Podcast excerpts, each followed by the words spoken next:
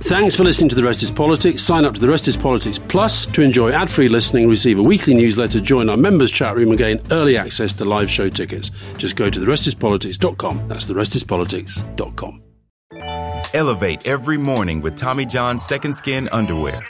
The luxurious support of Second Skin guarantees everything will go smoothly. With over 20 million pairs sold and thousands of five star reviews, guys love Tommy John. Plus, your most valuable assets are covered with Tommy John's best pair you'll ever wear or its free guarantee. Shop Tommy John's Friends and Family Sale right now and get 25% off site wide at TommyJohn.com slash Spotify. TommyJohn.com slash Spotify. See site for details.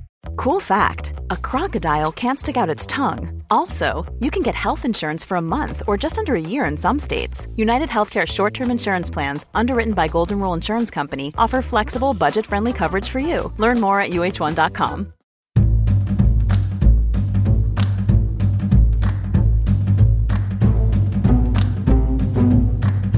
Welcome to the Rest is Politics question time with me, Rory Stewart. And me, Alastair Campbell. So I'm going to start off with a question from Neil Garner, which was quite interesting. He says, surely it's completely understandable that the PM has private health insurance and that they'd not need to wait for an appointment. Why is the need for Rishi to avoid the question? What exactly does he gain? Surely it makes it a bigger issue. And here's Ian on the same thing.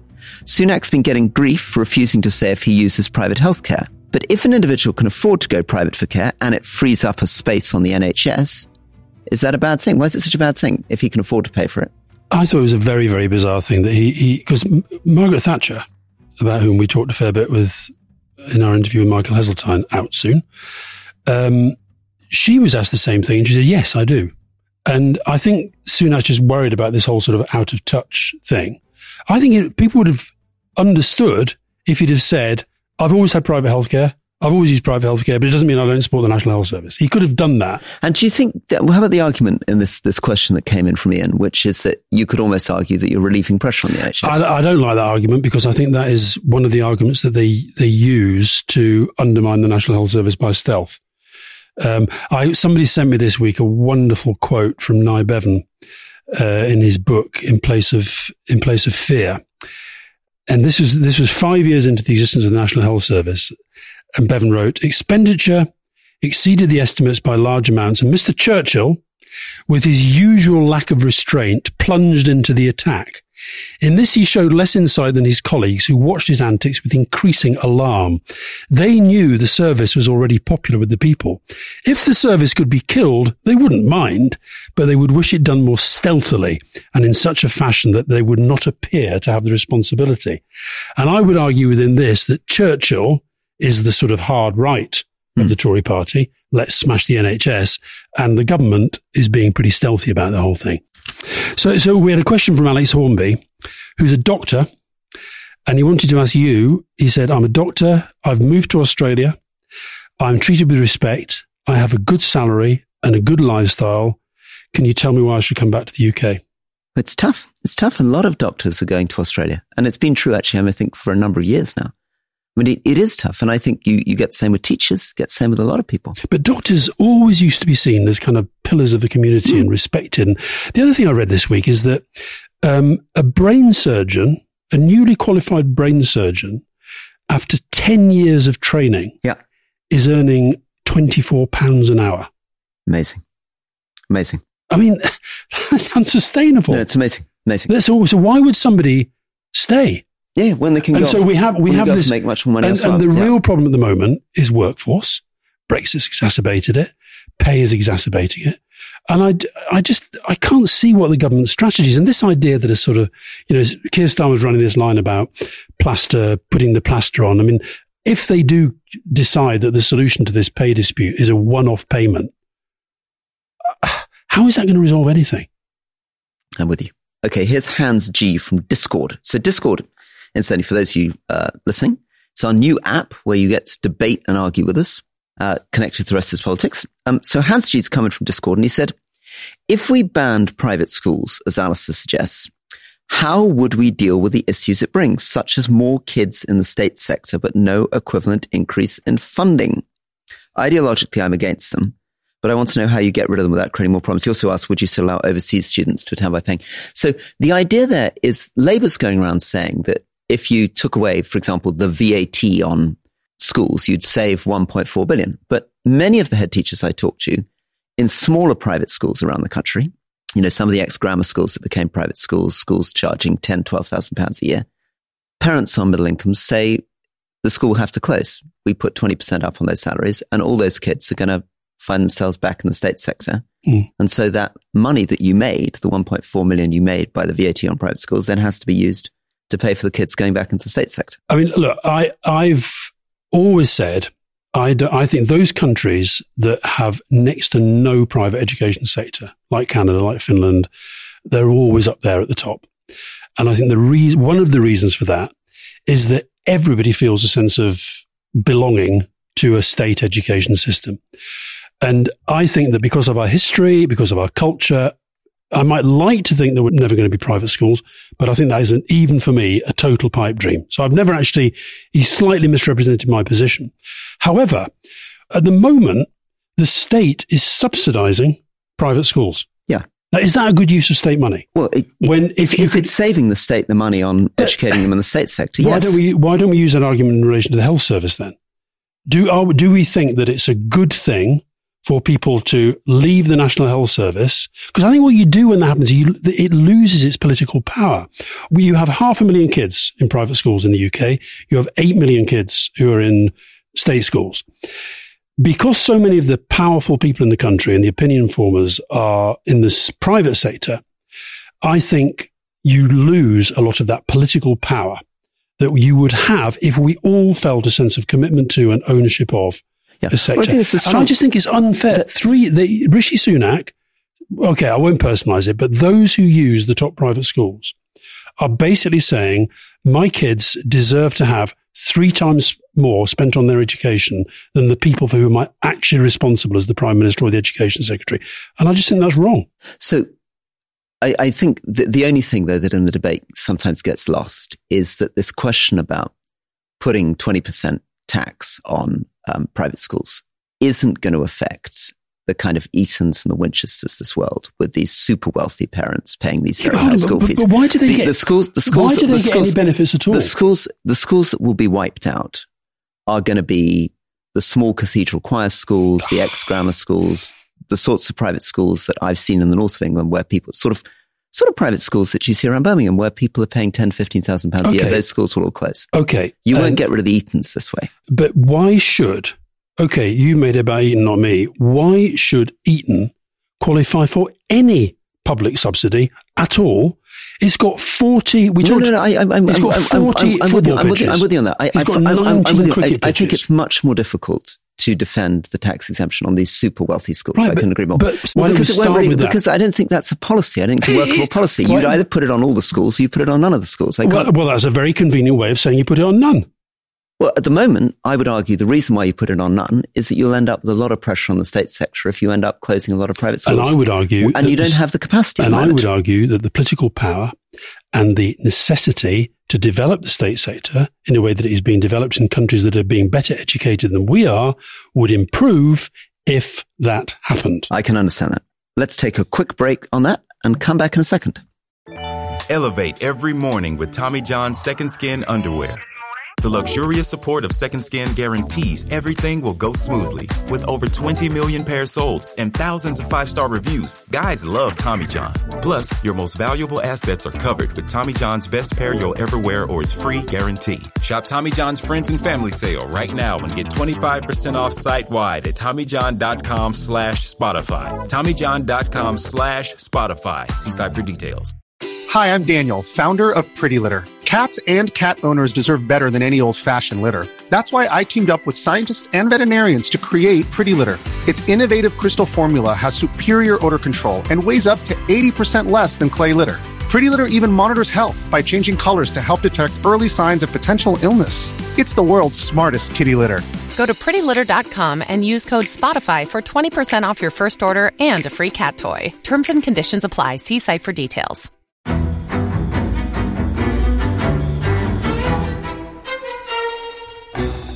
I'm Anthony Scaramucci, former White House Director of Communications and Wall Street financier. And I'm Katty Kay, US Special Correspondent for BBC Studios. I've been covering American politics for almost three decades. Welcome to The Rest is Politics US, brought to you by Goalhanger.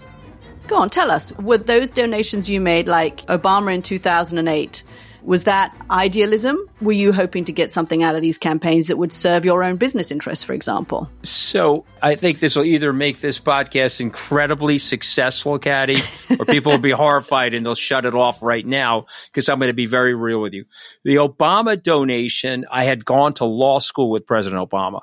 We were not classmates. I was a few years ahead of him. It was 2007. He was then Senator Obama. I had a check in my breast pocket. I went over to the senator. I said, Senator, I said, you and I didn't really know each other in law school, but I'm about to hand you a big check. Can I lie to my friends and tell them that you and I knew each other in law school? Well, Obama looks at me, had the best smile in American politics since Jack Kennedy. Forever. Yeah. He lights up. He looks at me and says, I'll tell you what, if you double the amount of the check, we'll take it back to Hawaii. Okay. And I looked at him. I said, You're done. I had another check in my pocket. I ripped it up. I doubled the amount of the check. And I'm going to tell you right now, I've been to more White House Christmas parties during the Obama administration than the Trump administration. In this pivotal year for the United States, democracy and world affairs, Britain's biggest podcast, The Rest is Politics, is launching stateside. Uncovering secrets from inside the Biden and Trump inner circles and how they shape the world's most important economy, but also the global economy too. New episodes are released every Friday morning. Just search The Rest is Politics US wherever you get your podcasts.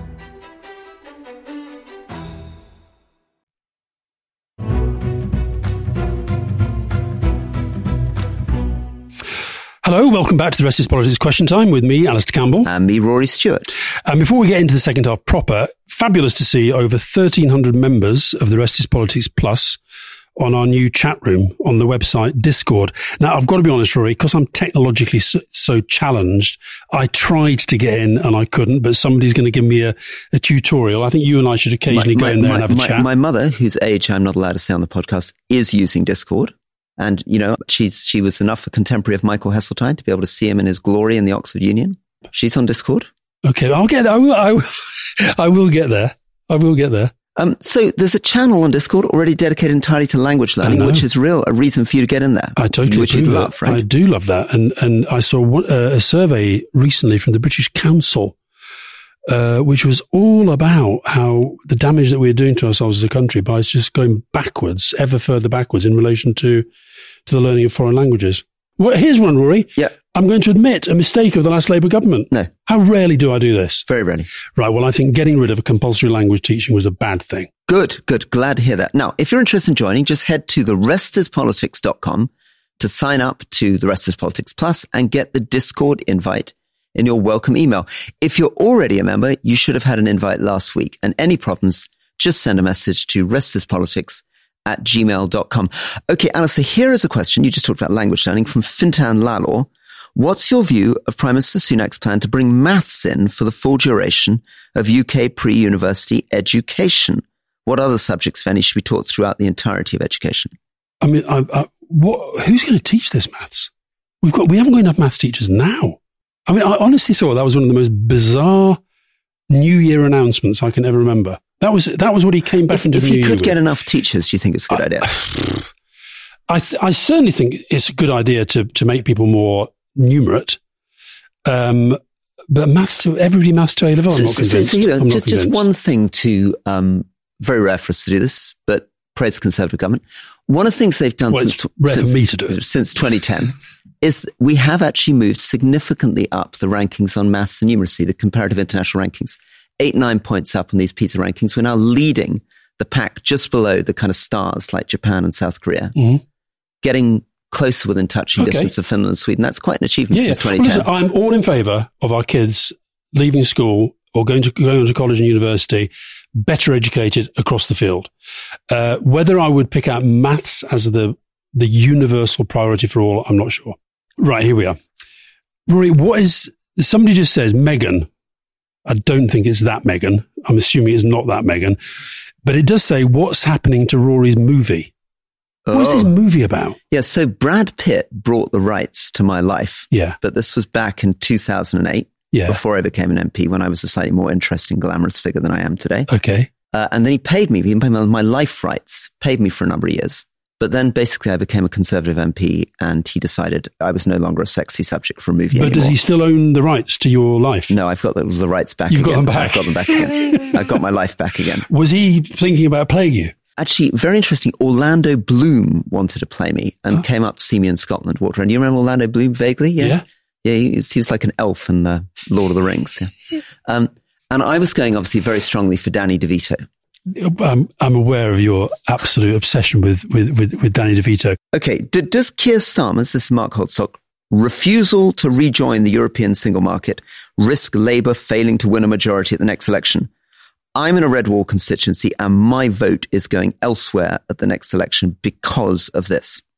Well, he's not alone. I know that. Um, and I, I do understand why Labour don't want to make the next election all about Brexit. But I think that this business of being more Catholic than the Pope, or trying to appear to be more Catholic than the Pope, we talked about the Take Back Control Yeah, bill, yeah. which was a way of trying to sort of wrap Yeah. devolution in a Brexit flag.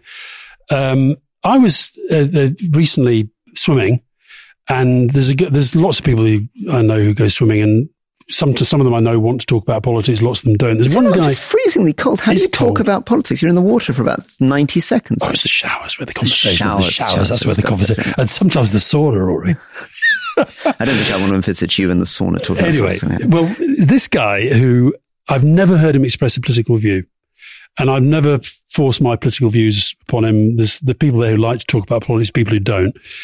And he just volunteered to me the other day. He said, um, "What do you think about Keir Starmer?" I said, "He's doing a good job, and I think I hope he'll be the next prime minister."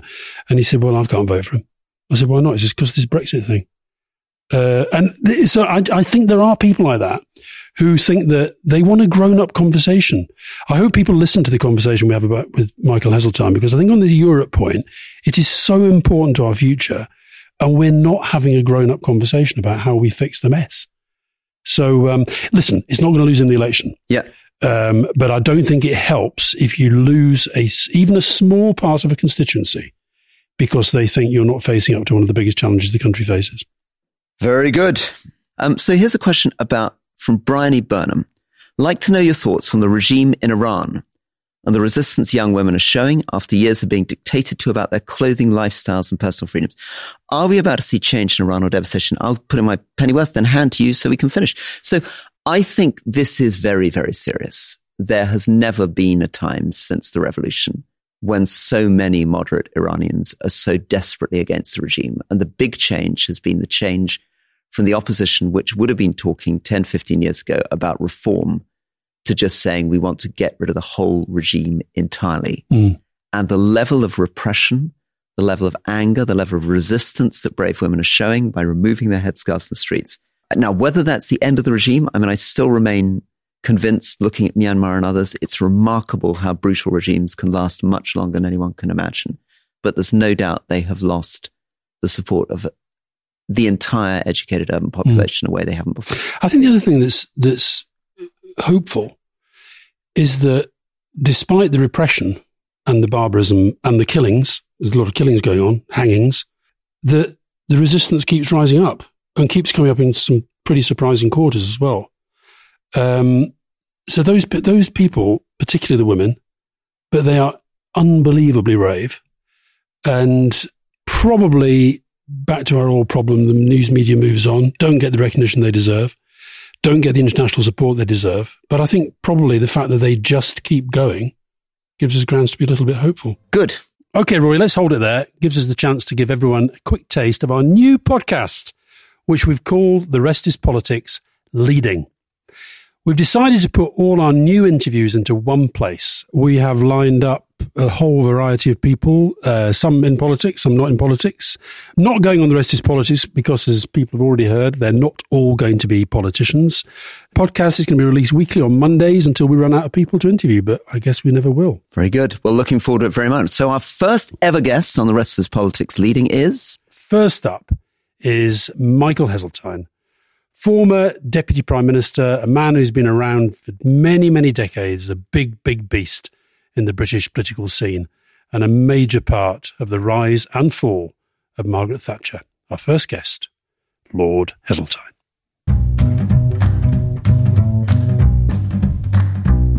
We're facing strikes at the moment train strikes, NHS strikes, potentially teacher strikes.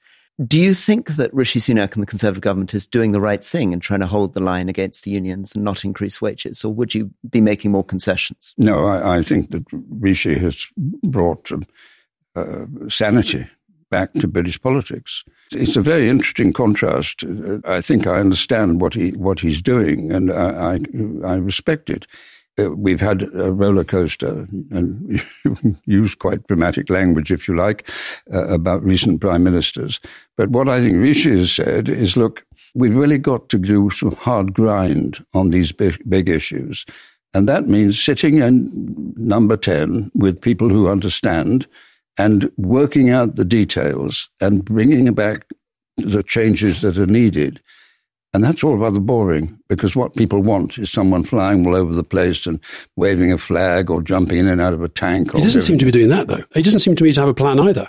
Ah, well, this is this is uh, where we will see because he's got five plans. And in his interview with Laura Kuenssberg, I think he repeated them at least six times. I think he thought he was doing a clip when he was actually meant to be well, doing a half hour no, interview. But, but, you, you as a, genius of the, uh, of the PR political world would have said to him, Rishi, you've got five points. Keep repeating them. No, I Keep wouldn't. repeating them. No, I wouldn't. No, I wouldn't. okay. There's a difference between repeating yourself and saying the, making the same point. Well, I, I don't think a plan for the country came over in that interview or in his speech. Uh, well, it, it, it, did come over in the sense that he had thought about the issues. He had thought about what people were concerned about, and he was trying to identify with people's concerns, which mm. I suspect he did.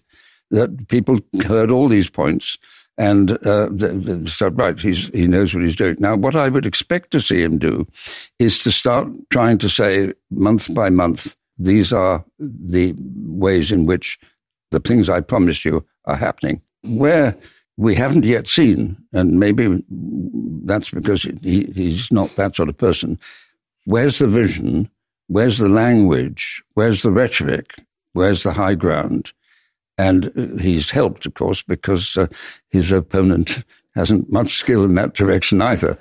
Um, what, what would your advice be to him dealing with RMT and train strikes at the moment? Or indeed NHS strikes, nurses? I, I, well, I think that in a sense, it's what he's saying. He and, and I would, if I was advising him, I would say, look, let's be upfront. You're talking about honesty in politics. Now, let's be honest.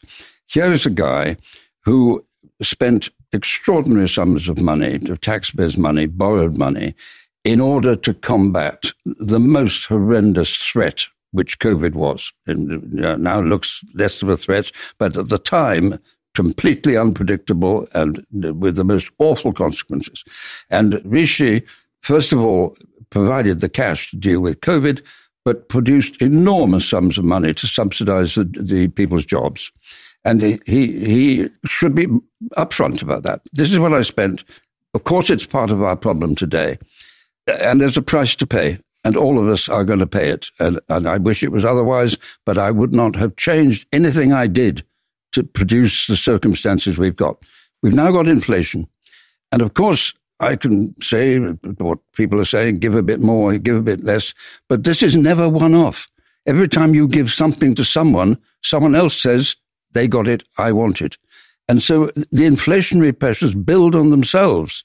And the only alternative is an element of sacrifice. But then it's about who makes the sacrifice. About who makes, yes. Yeah. And, that, and that, I think, is where, at least when you were doing what you were doing, and you were, for example, doing the stuff that you were doing in regeneration in Liverpool. And you could go up there as a bit of a Tory toff and people would like you and you were given the freedom of the city and all that stuff. And you did deliver something for those people. I don't see in Rishi Sunak somebody who has a sense of who those people are, the lives that they lead and the challenges that they face. And that's what came through to me from that interview. Yes, was a guy who doesn't understand people's lives. You see, this is the advantage of hindsight when I did the things I did, uh, starting in London, not Liverpool, no one believed that uh, I knew what I was doing.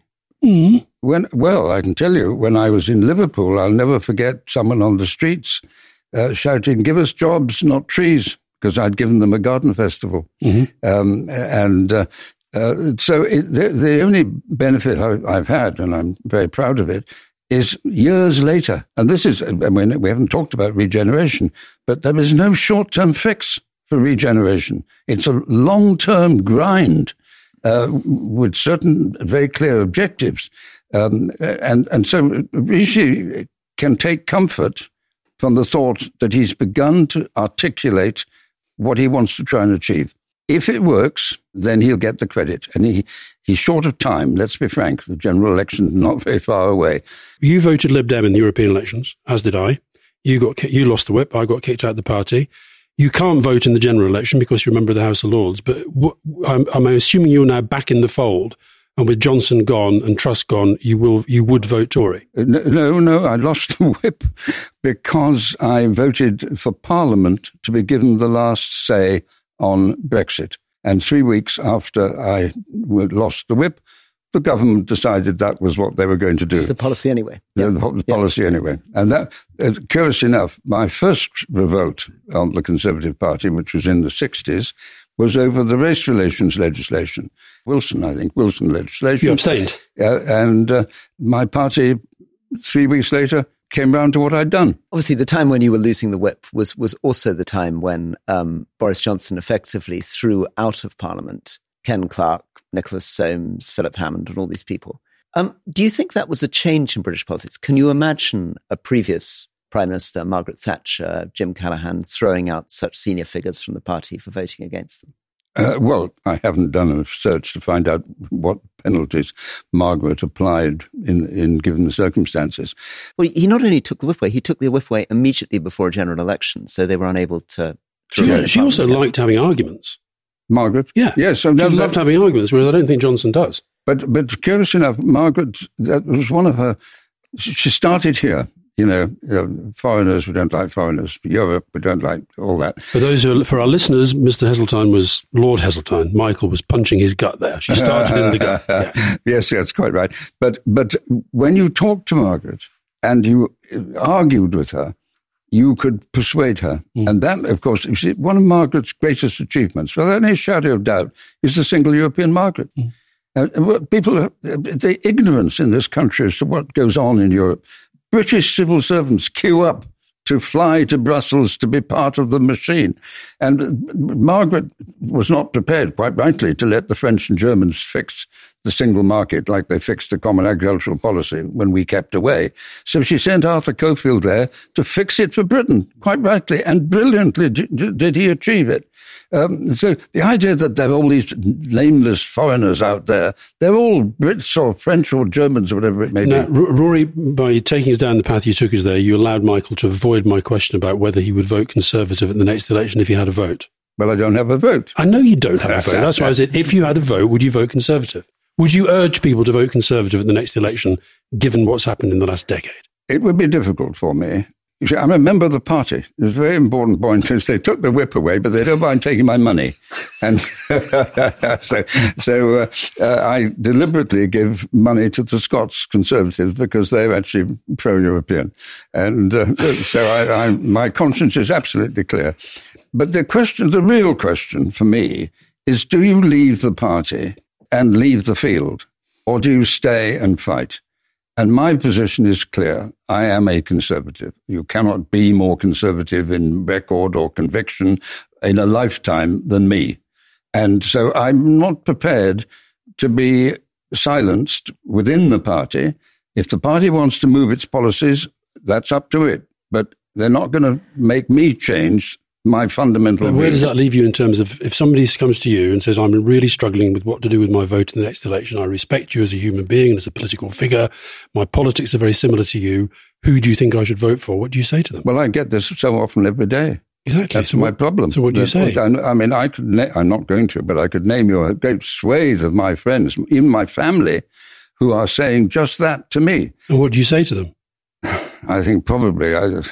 I don't know what I'm going to say to them because I don't really know what the Conservative platform is going to be. But, but equally, it's very difficult to see how I could vote for somebody else. Let's hold it there. Search for The Rest is Politics leading in the description to this episode. Well, there we are. Thank you. See you soon.